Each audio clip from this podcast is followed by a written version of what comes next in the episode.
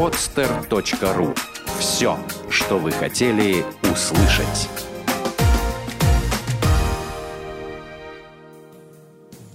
Привет!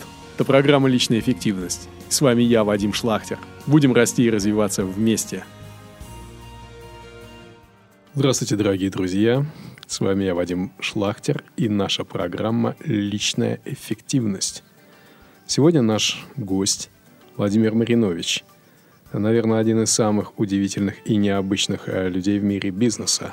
Даже настолько удивительный, что определенную систему бизнес-конструкций принято решение называть «принцип Мариновича». Итак, Владимир, здравствуй. Вадим, здравствуй. Спасибо большое за такую рекомендацию. Это очень круто.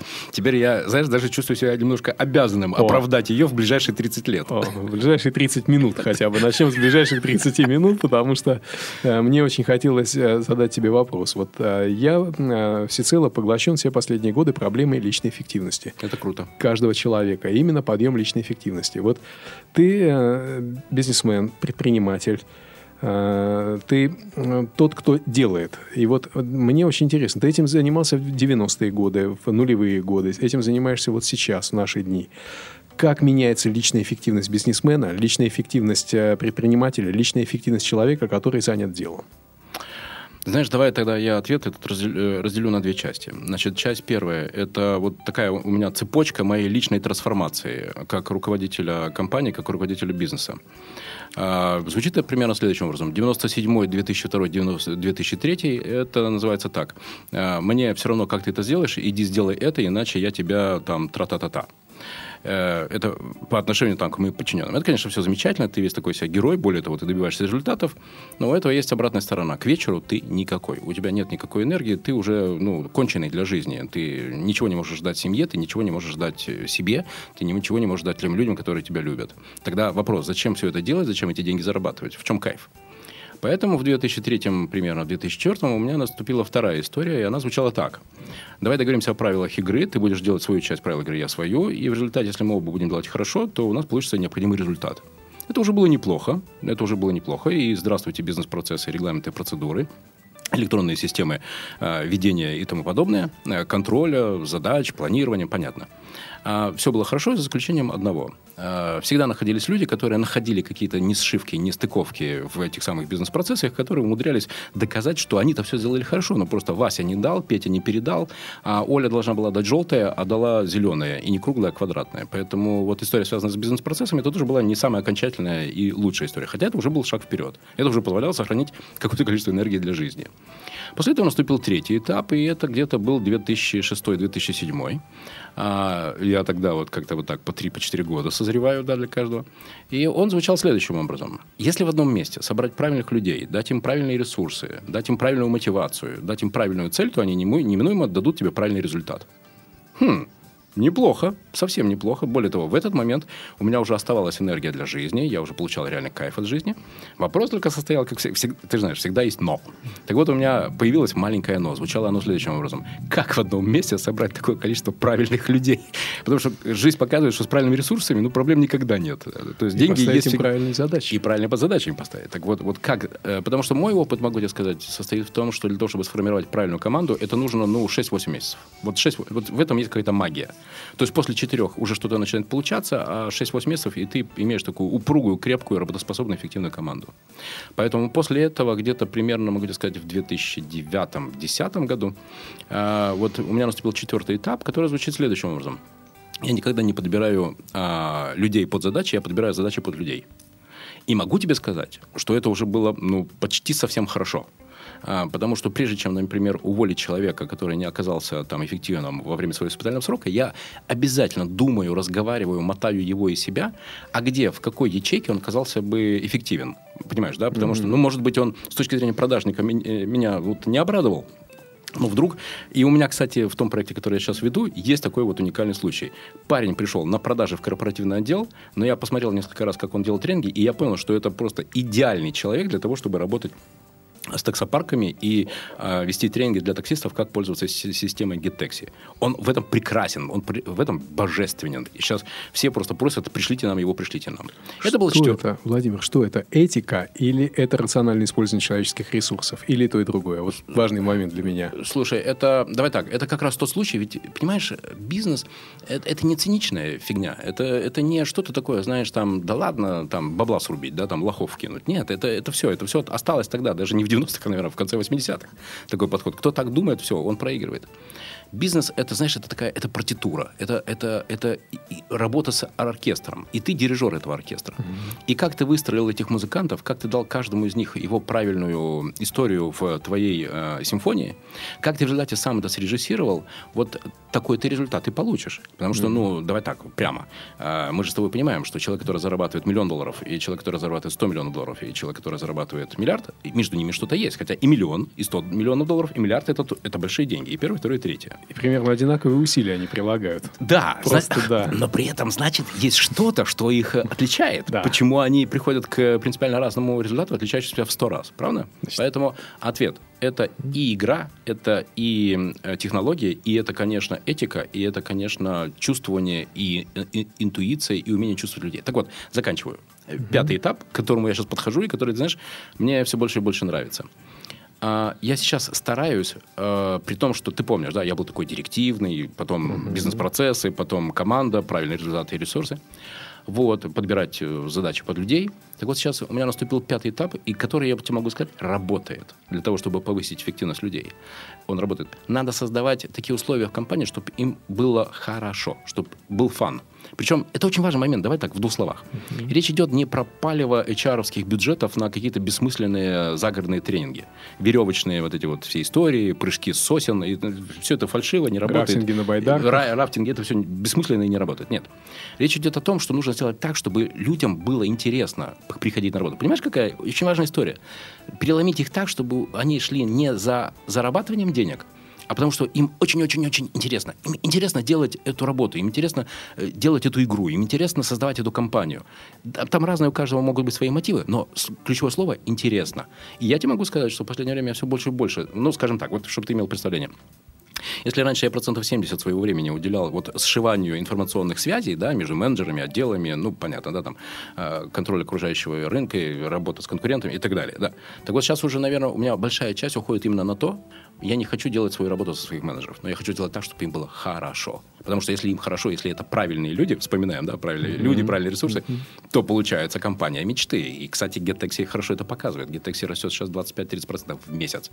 Так в... получается, у тебя какой-то коммунистический подход. То есть это в идеале в коммунистическом обществе нужно было, чтобы каждому человеку было интересно на своем месте, чтобы он э, его перло от его работы, и тогда его работа будет эффективной, а он будет получать по потребностям.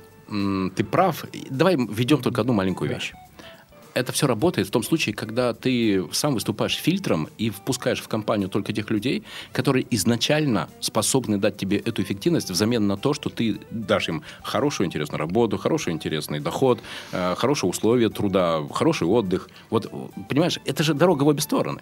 Потому что, к сожалению, в России очень часто бывает так, что менеджеры там не доверяют своим руководителям, а, мен... а руководители не доверяют своим менеджерам.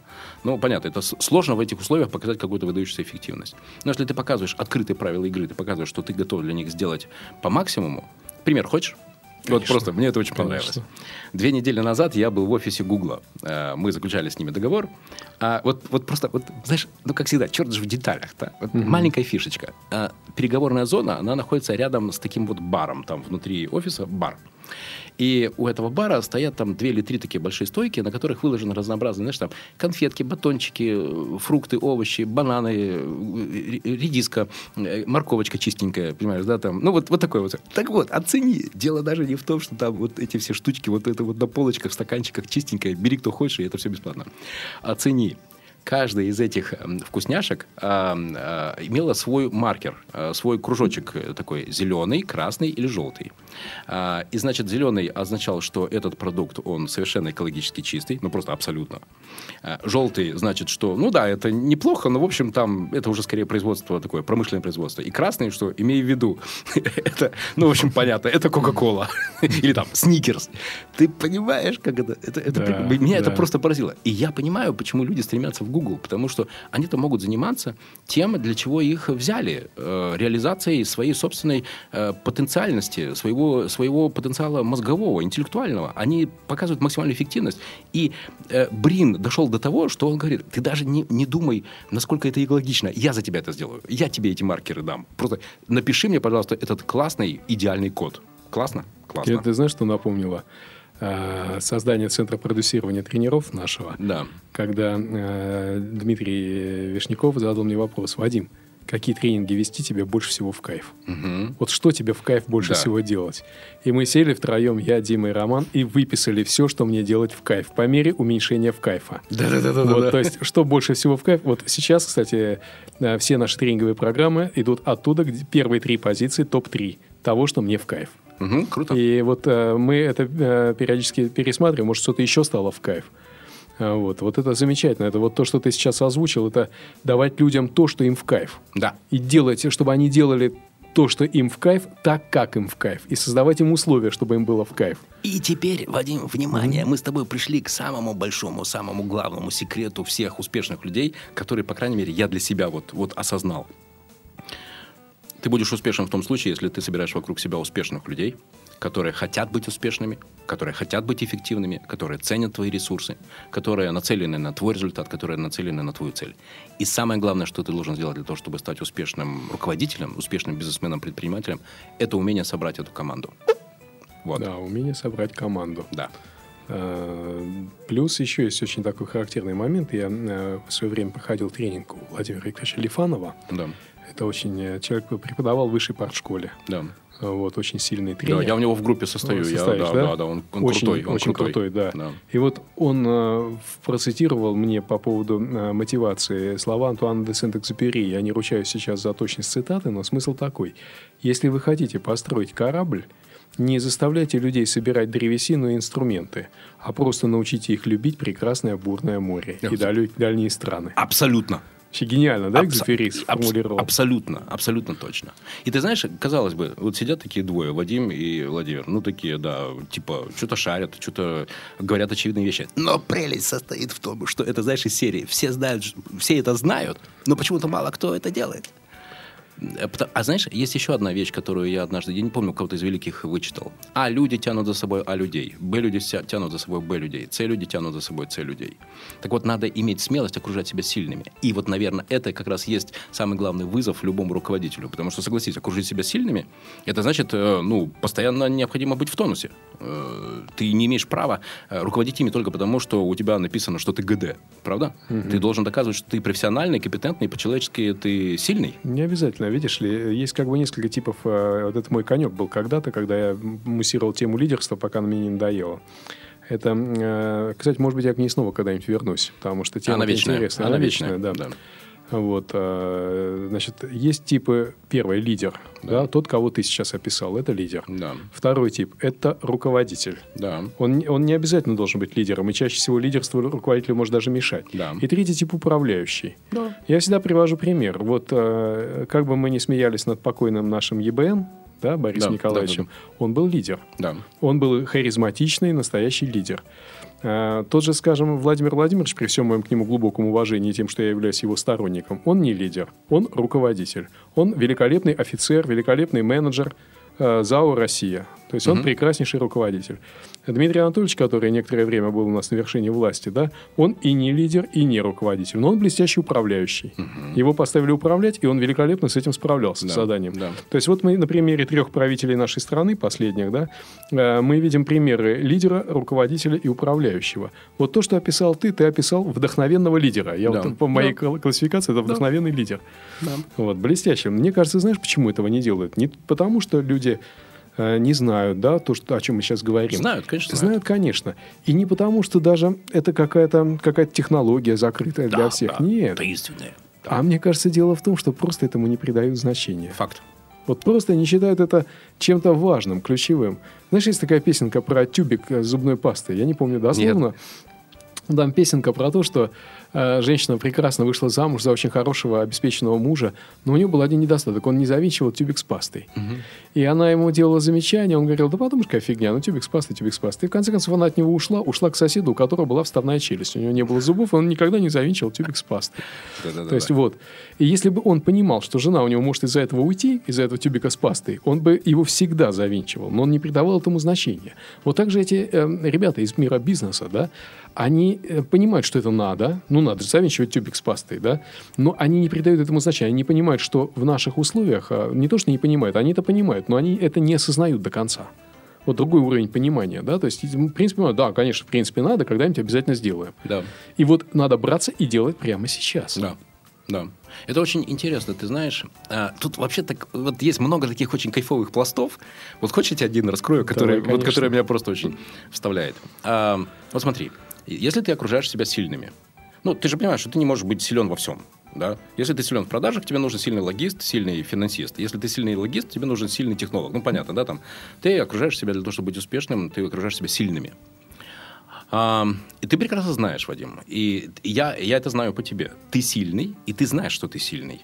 И более того, ты требуешь соответствующее тебе отношения и уважения, а, которое соответствует тому уровню тв- твоего бренда, бренда Вадим Шлахтер, да, который э, уже настолько популярен, что ты, соответственно, можешь ожидать все выража... э, соответствующие, соответственно, признаки да, вот этой популярности, этой известности и этого профессионализма. Понимаешь, да? Да.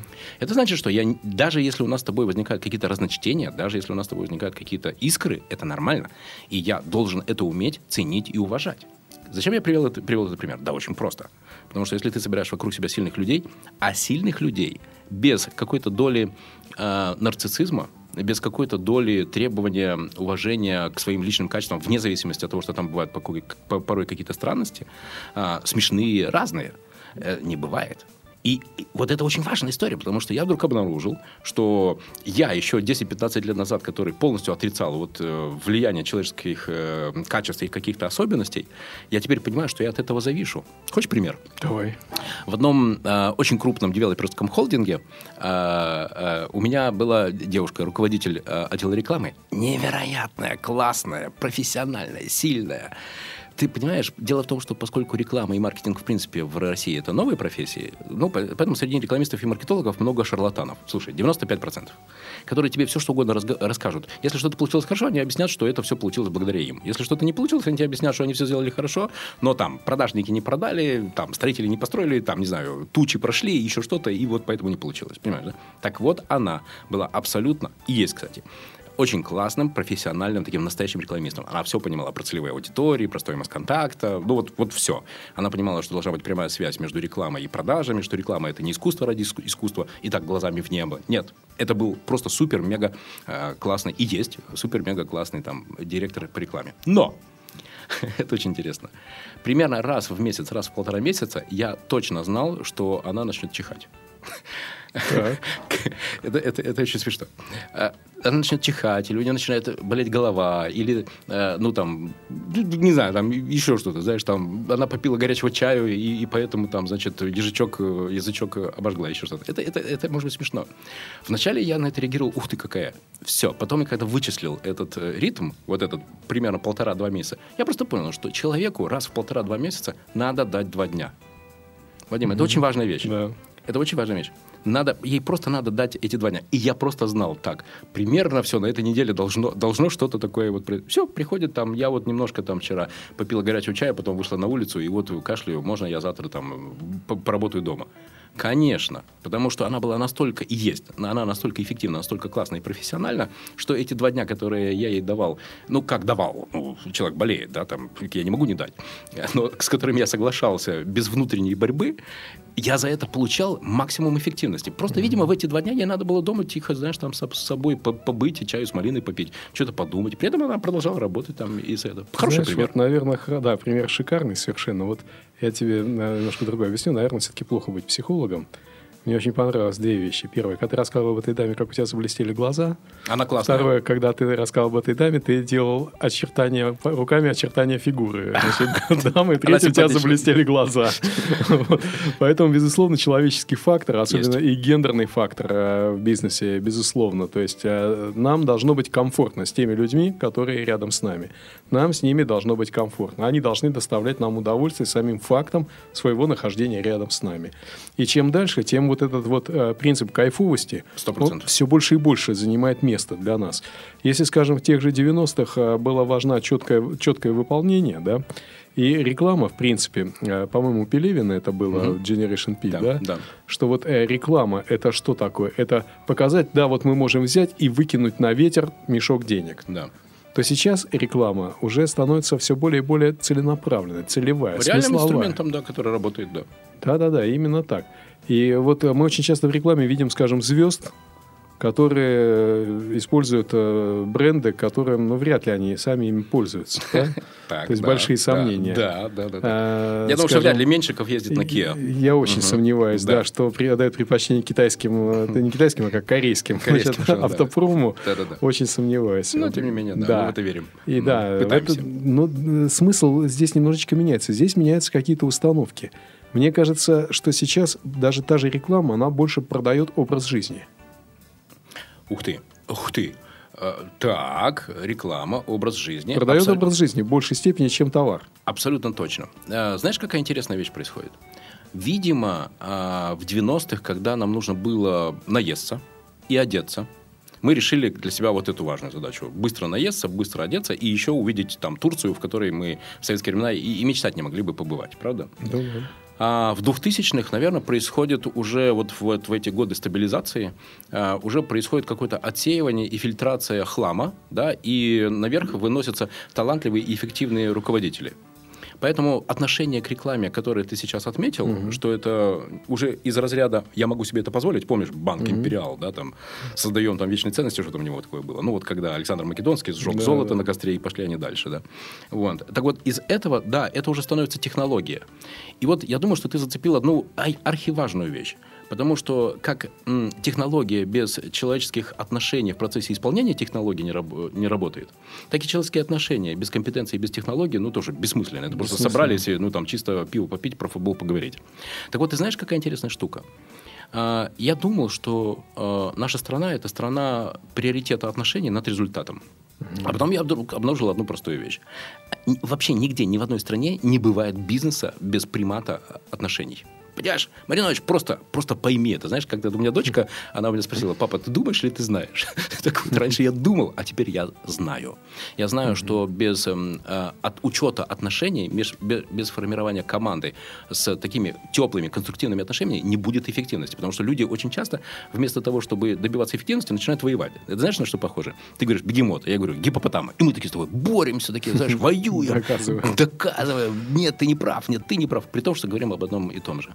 Поэтому, конечно, отношения и эффективность – это вещи, которые взаимосвязаны. Вот когда в свое время я вел тренинг, и сейчас мы его, кстати, может быть, снова вернем скоро, э, тренинг, посвященный переговорам. То есть э, тренинг назывался «Я переговорщик». То есть э, вот для меня был очень важный момент. Если даже вы не достигли цели на переговорах, если вам не удалось получить то, что вы хотели получить на этих переговорах, но с, другой участник, с другим участником переговоров вы расстались так, что вам захочется когда-нибудь вместе встретиться и выпить чашечку чая, уже переговоры прошли успешно. Да, они да. уже состоялись, и они уже прошли успешно. Если ты чего-то не получил сегодня, ты получишь с этим человеком вместе гораздо больше завтра. И вот это был один из важных принципов переговоров. Но согласись, в 90-е это как-то отходило на второй план. Это правда. А, и как раз в 90-х вот эта тема «я выиграл, ты проиграл», она была такая популярная. Да? Там да, всем хотелось да. быть крутыми переговорщиками, там, побеждать, доказывать. А потом произошла одна простая вещь. Стало понятно, что теория, э, история, когда я выиграл, ты проиграл, не работает. Вин-вин. Да. Выиграл, выиграл. Только, только это работает. Если ты это умеешь учитывать, то тогда ты в порядке. Хочешь пример? Давай. А, китайцы вообще, слушай, крутые, крутые люди я у них много подчеркнул. И одна из фраз, которыми я часто пользуюсь, большая дорога маленькими шагами. Э, если я в процессе переговоров обнаруживаю, что наши позиции ну, в, в чем-то не складываются, то знаешь, что интересно? Я обнаружил, что большое количество неуспешных переговоров стали неуспешными именно потому, что люди циклились на том, что их разъединяет, что не складывается. Понимаешь, да? Там, вот на тебе сейчас очень классная полсмитовская там бирюзовая футболка, да, а на мне белая. И мы такие, знаешь, а что лучше, бирюзовая или белая?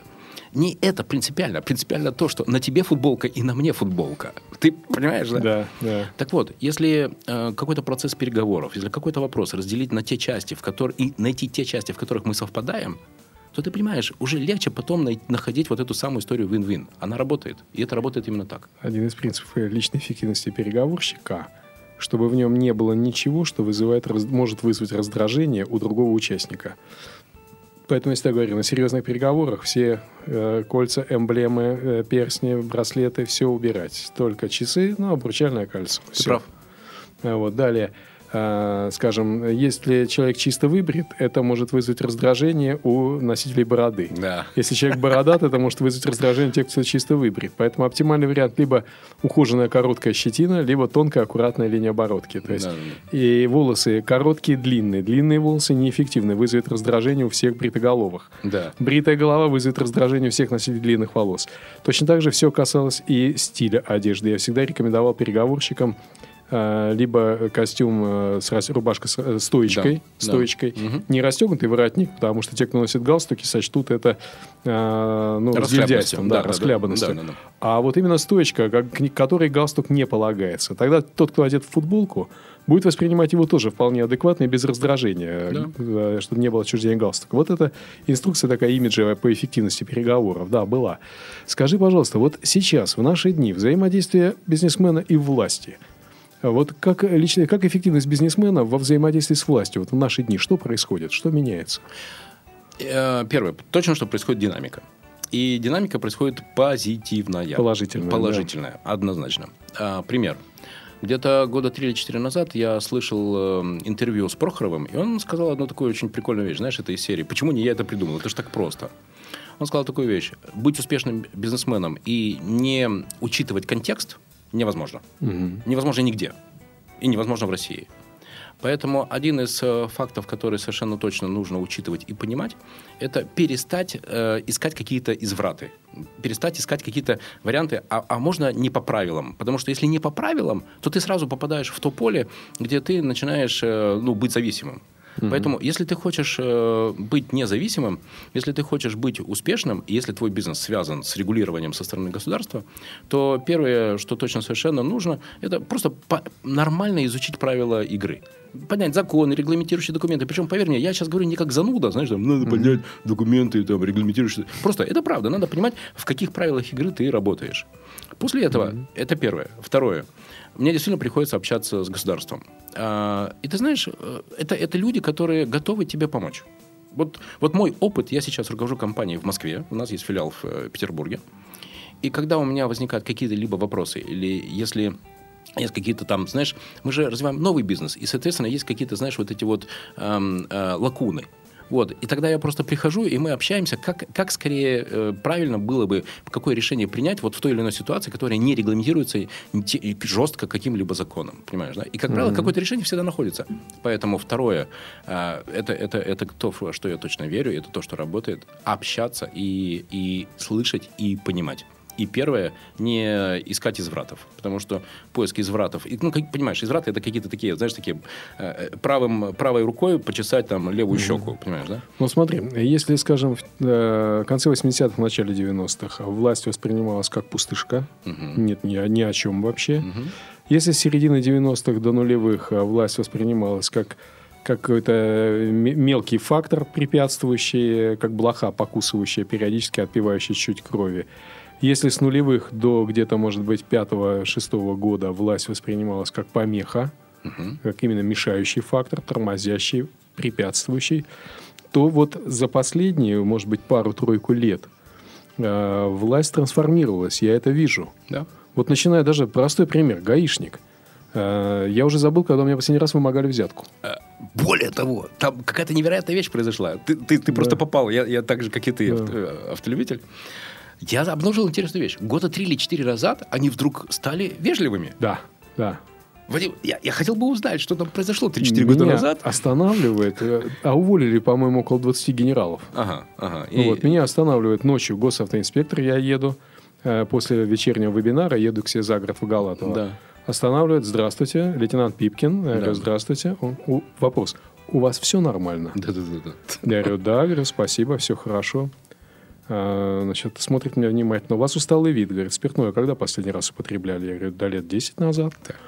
Он, значит, на меня смотрит, говорит, счастливого пути. Да. Причем даже не спросил документы. Да, да, да, да. То есть вот, э, и это вот мелочь, да, вот Да. власть вроде такая вот мелкая, вот э, Да. там старший лейтенант э, на дороге. Чиновник, который выдает какие-то разрешения на что-то. Чиновник, который оформляет какую-то документацию. Вот даже у них поменялось. Это видно. Это видно по вот многим таким э, штрихам мелким. То же самое госуслуги.ру, да, появилось. Э, да. Появилось очень много всего, что позволяет э, людям э, вот у меня даже статья была «Почувствуй себя скотиной» или «Объективная реальность власти в российской действительности». Опс. Так, Была жестко, такая жестко, статья. да. Я ее написал в 2002 году. Мгм, мгм. То есть, а, почему всегда открыта одна дверь из восьми? Да-да-да. Чтобы ч- люди себя чувствовали скотом и давились в этой двери. То сейчас я понимаю, что эта статья, она о прошлом. Мгм. Она уже не о настоящем. Да, да, А Вот, вот э, что меняется вот в плане личной эффективности бизнесмена в общении с его с властью? Что нужно бизнесмену для того, чтобы общаться с властью? Первое. Общаться. Общаться. Ну, понятно. Вот, вот, а вот общаться. Ну, и первые два пункта я сказал. Так, да, да, изучить да. правила игры и... Знать правила игры, да, и- законодательство, да. Да, и не заниматься там извратами, да. Так. И вторая очень важная, и, т- точнее, третья очень важная вещь. Государство сейчас часто устраивает те или иные формы общения публичного. Дискуссии, семинары, э, конференции, на которые приглашаются представители власти. Вот там надо участвовать. Мгм. Я каждый год участвую в трех, четырех, пяти крупных форумах. Это часть моей работы. Это очень важно. Я уже большой, большой, уже немножко такой взрослый дяденька, и, и мне уже пиаром заниматься не надо, понимаешь? Но вот быть там для Мы того, с чтобы... тобой еще молодые парни, мы не взрослые дяденьки. Да? Конечно.